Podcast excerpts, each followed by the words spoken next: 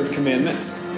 So it's been our practice uh, to read the preamble, which is um, solidifying you your relationship to God before He asks you to do anything, which is highly unique and very, very important to understand when it comes to the God of the Bible. We're going to explain that today.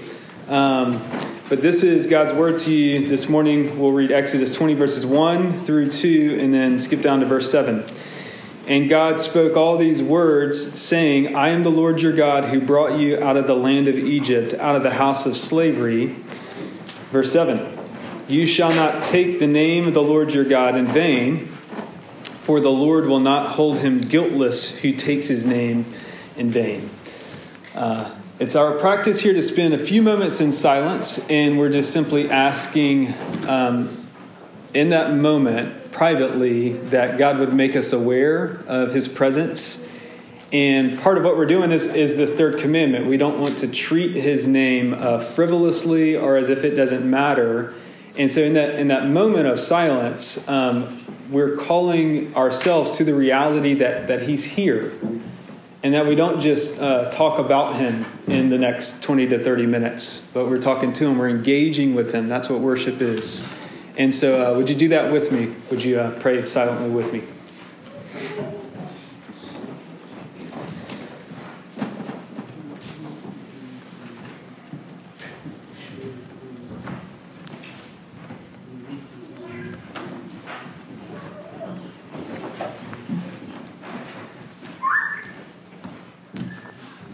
Lord, we thank you for engaging with us, for giving us instruction, um, for giving us what you call uh, the law of liberty, this great uh, covenant and these great uh, ways to live the human life. And Lord, there are all sorts of um, avenues by which you get us to the Lord Jesus Christ. And one of them is through the law, another one is through uh, singing, another one is through the sacraments, another one's through preaching. And so we ask that you would show us, by your Holy Spirit, that you would show us the beauty of Jesus Christ, and that you would show us our need of him, and that we can be found in his name. And so would you do that now, Lord? Um, your servants are listening. In Christ's name, amen. So, uh, what, what is this command about? It's about allowing God to show us how we ought to refer to Him, how He wants to be identified. There's a lot of talk today about that, about how we ought to refer to people. And as He says in this, uh, this command, how you think about me, how you speak about me, how you identify me, really, really matters. And so be careful. Don't use my name as if it has no relevance on how you live or how you interact with me or how you interact with others. That word translated take uh, has the connotation of carrying or lifting. And that word vain in the text in verse 7 can be translated as empty or false or as if it doesn't matter. And, and part of what the third command is teaching is that we ought to use we ought not to use God's name. We ought not to carry it around in ways that are thoughtless or empty um, or vain. And so, illustration. When I was uh, younger, I was watching the movie Braveheart, which is about these Scottish clans, you know, fighting. If you're unfamiliar, uh, when I was like late elementary school, uh, early middle school, and there was a battle. There was a battle scene. My dad was in the living room as I was watching. There was a battle scene, and I and I was like kind of mimicking the battle. And at one point, I took it a little too far, and I started making fun of the people that were dying in the battle. And my dad said, uh, Matt, I need you to stop. Um, there's nothing funny about war and death. And I could tell it meant a lot to him. And it was one of the, you know, those conversations when you're a child, when a, an adult like confronts you and it like always sticks with you. I remember like how the back of my neck felt. And uh, he, you know, he was right. When you have been face to face with, with death and friends and family members that you knew growing up that sacrificially died and didn't come back, um, you just can't let your child make a mockery of death and war. Um, I was, in that moment, I was treating war in vain. Okay? God says that's how my name is. Don't invoke or say or use my name without realizing what you're doing. Just like we, you know, the word, the first petition in the Lord's Prayer, hallowed be thy name. We hallow things or we consecrate things or we treat things that matter um, with importance. And God says, My name is like that. And so what's attached to my name is I am. Uh, I am the Lord your God who brought you out of the land of Egypt, out of the house of slavery. And God wants you to take that seriously. Not that there won't be some lightheartedness along the way if you follow this God, but how do we take how do we not take his name in vain? So two points today: uh, the importance of a name and the importance of the Trinity. So point one: the importance of a name. To associate yourself with the name of God means that your behavior, your speech, and your thoughts must be consistent with his character. So, most of us, when we hear uh, the third commandment, we think cussing, you know, um, which is part of it, but there's much more to this command. To associate yourself with the name of God means that your behavior, your speech, and your thoughts must be consistent with who God is. That means that anytime your behavior or speech doesn't reflect who God is, you are using or carrying his name in vain. You're treating his name as if it doesn't have any bearing on your reality, and that's uh, part of how we ought to understand this command. So, names in the Bible have the, the sense of uh, authority and power and, and, identity to them. And so, when you use uh, a name, the power or authority connected to that name can get transferred to you. And we actually understand this today um, many have used this illustration, but you know, if my kids are banging on the door of the other sibling and saying, Let me in, I want to get in the room, you know, and they're banging and they're banging, and then they say, Mom says to let me in, or Dad says to let me in. What do they just do? They invoked the power of the name, the authority of the name. It holds different weight. I had a friend once who was tweeted at by Blake Shelton and uh, I mean, what, what did she do? She, she freaked out. She told everybody, you know, because her name in connection with his, his made her feel important. There was power there. And God warns us here. He says, There is power in my name. There's authority in my name. I, and, and he says, I will not hold him guiltless who uses my name without thought to what he's saying.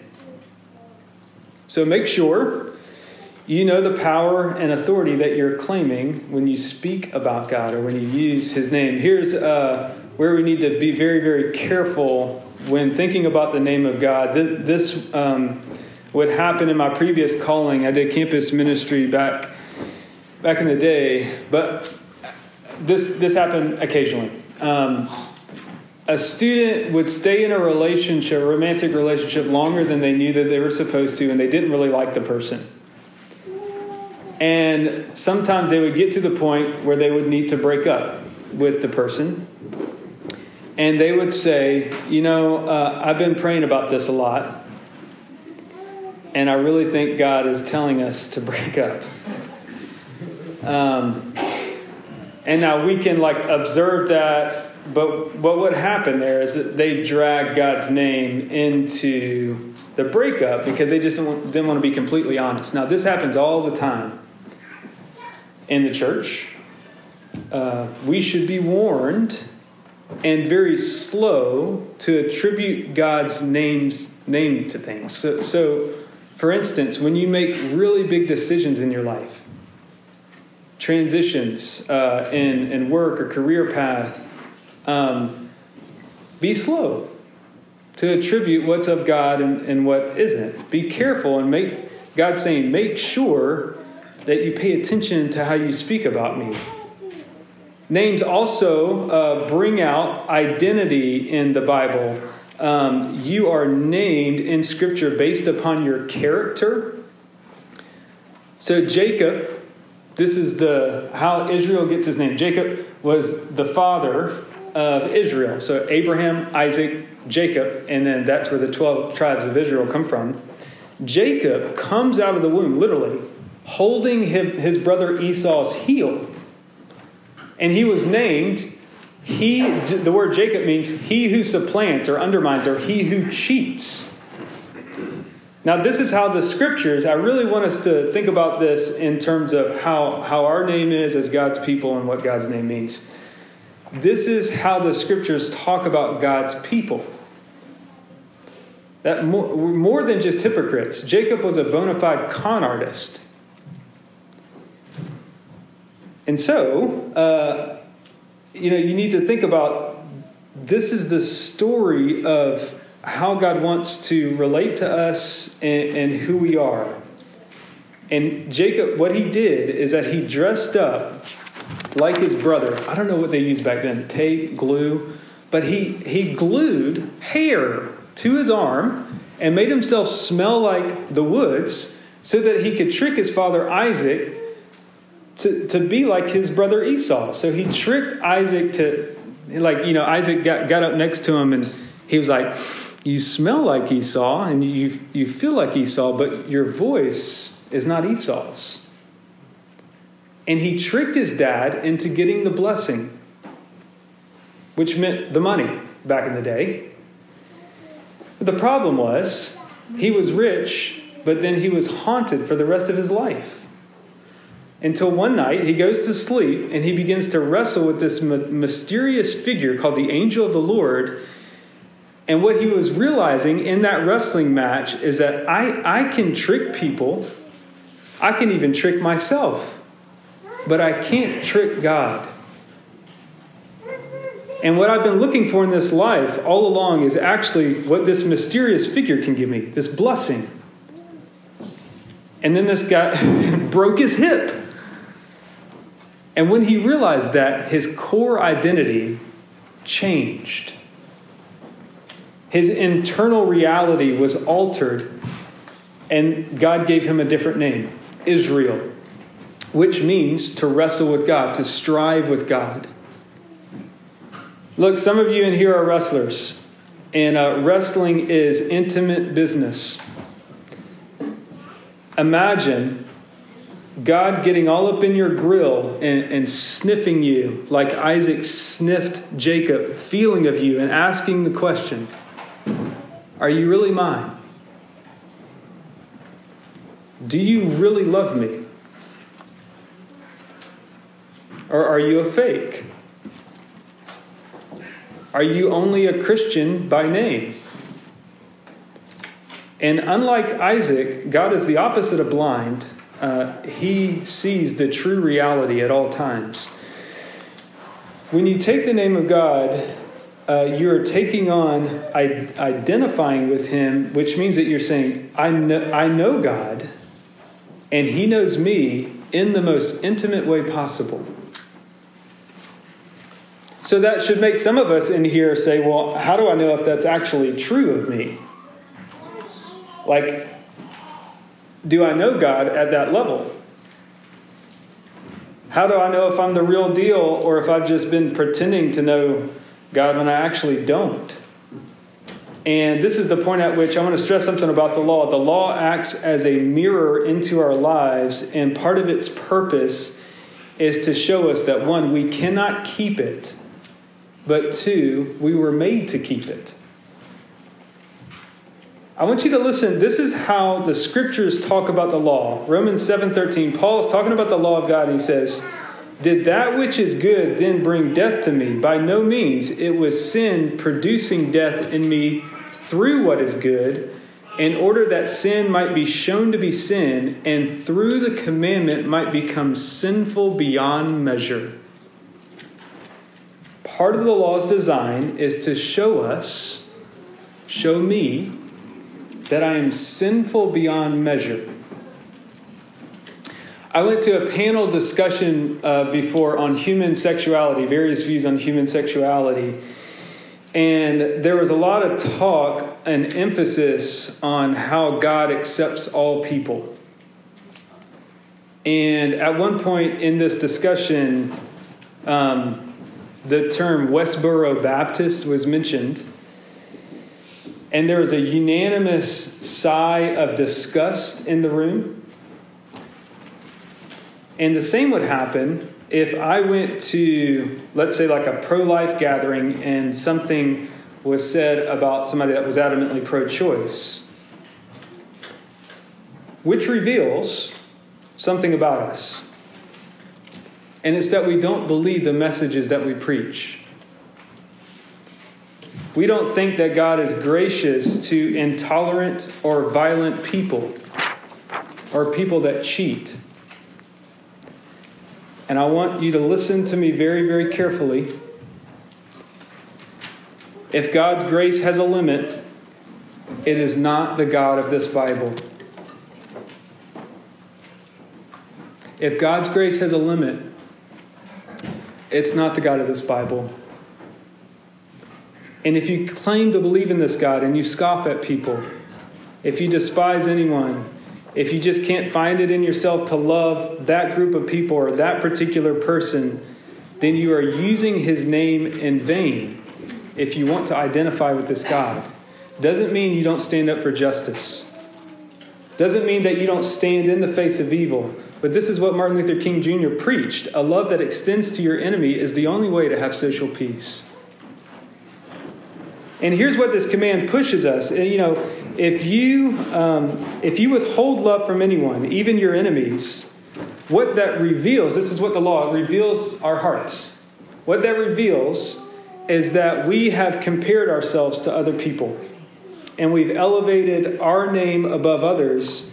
And what human beings do, our tendency with that gap is to say that God is with us because of where we stand or because of the great works that he's done through us.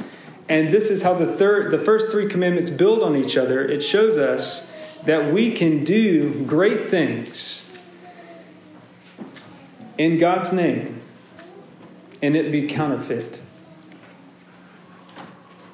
and I want you I want you to let the words of Jesus in Matthew 7 verse 15 through 23 Jesus gives this searing frightening picture of judgment day the final judgment day.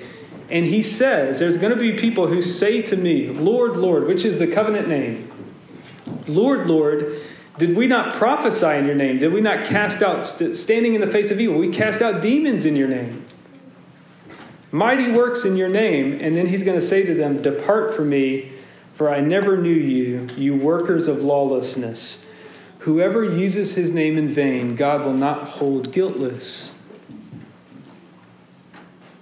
That means, y'all, and this is hard, uh, that means that on Judgment Day, people who are doctrinally correct, people who have done great things in this world, people who have helped others, people who have changed culture and stood for justice or protected innocent lives, will be turned away from entering the kingdom of God because they never actually knew Jesus.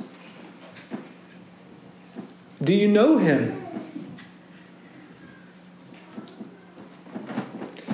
When I wake up sometimes, I, uh, I use my phone to try to, you know, check something, and I, sometimes I, the Face ID comes up, you know, and it, it uh, says right when I wake up, like, uh, identification not recognized. You know, I guess because my face has been all like smushed on a pillow or something, and I'm like, no, it re- you know, it, it, really is me. You know, um, wait till my face adjusts.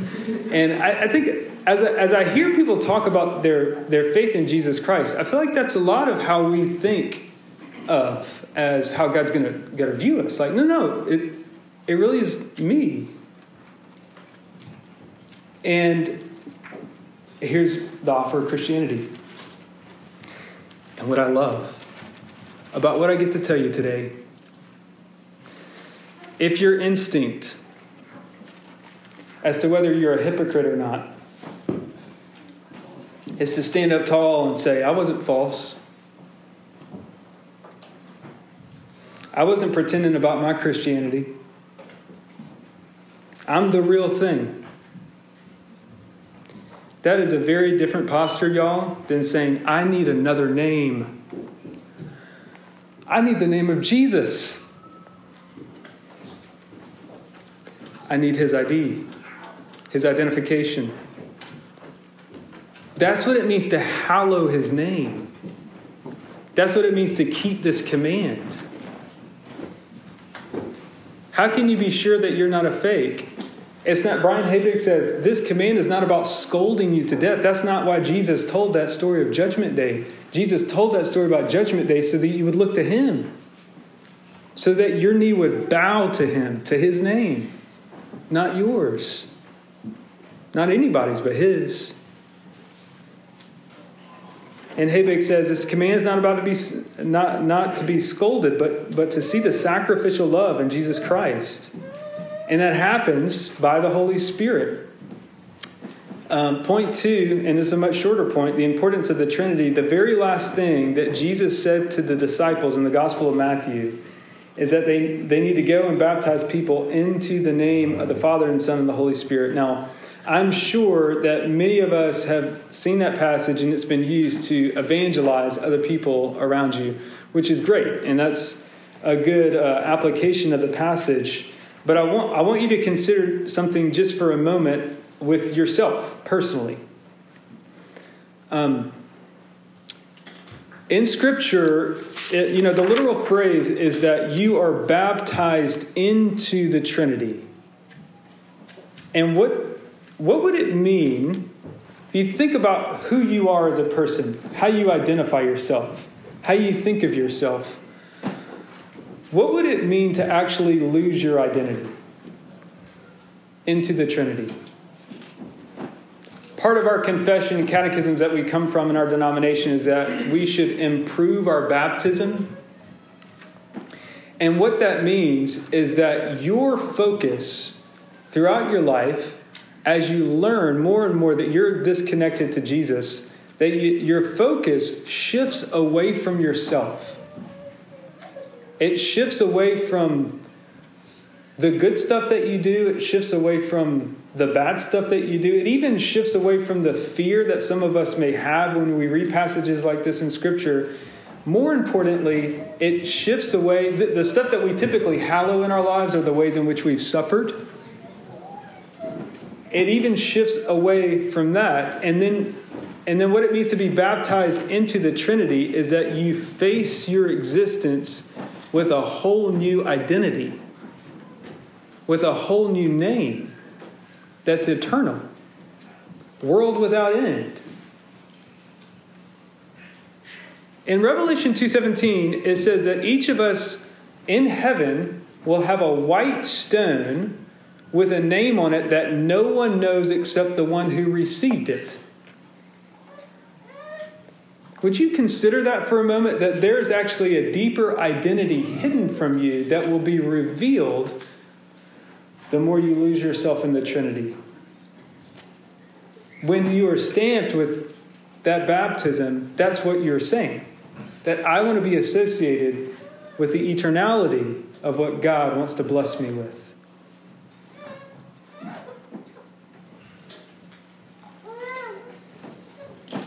The great I am says to you, It was always my delight to save those in need. Are you needy? In order to identify with this God, it is important to take a realistic view of your sin and helplessness so that God's love doesn't become cheap or vain, and so that you can be pushed to know that you actually have been given the name of Jesus Christ. And at the cross, he took on your name. And that means that you can drop Jesus' name all the time because he is your acceptance. And you could be like, I know him. And somebody says, Do you know God? Yeah, I, I do. Um, God loves cheaters, God loves counterfeits, God loves fakes. And when you admit that, just like Jacob, and you are you are entrenched in his blessing and his love, it can change you. It can be like him breaking your hip and you live with a limp. But your name changes. And here, here's where we have to get our minds around this as uh, the people of God in the world. Um, an immoral life is not the thing that makes you guilty of this command. Uh, but the refusal to identify yourself with the name of Jesus will. That is a very different approach to life. And that's how we begin to keep this command. And through the gospel, obedience you, that used to feel like such a burden can actually become a choice. That yes, God loves cheaters, um, but He changes us into honest people. He changes us into people who can actually bear real fruit, fruit that this world can't take away. I'm in conversation with a pastor who knows a missionary that's currently in Ukraine. His name is Justin Williams. Justin has been in Ukraine for the past five years doing foster and street care and orphanage type ministry. And he, uh, he sent one of my uh, pastor friends an encouraging email, and it was bold and Justin said, You know, we're not going to be spooked by Putin. And my friend's name is Tim here in the States. And he said, Tim, who, who am I going to be afraid of? Whom shall I fear? Nobody. Except the one who holds my life in his hands. And he said, I'm all good, brother. That's how he signed off. And the point is not to be like Justin. The point is to look at the person who Justin's looking at. How can we not take the Lord's name in vain? It means to be found in Christ. To take his name and honestly say, whatever happens, I'm good. Because of Jesus. And I'm safe in him. I, uh, I want to pray for our brothers and sisters in Ukraine and others in that country as we close. And then we're going to go into a time of confession. Um, but let's pray. God of peace and justice, we pray for the people of Ukraine today. And we pray for peace and the laying down of weapons. We pray for all those who fear for tomorrow, and that your spirit of comfort would draw near to them. We pray for those with power over war or peace, for wisdom, discernment, and compassion, and to guide their decisions.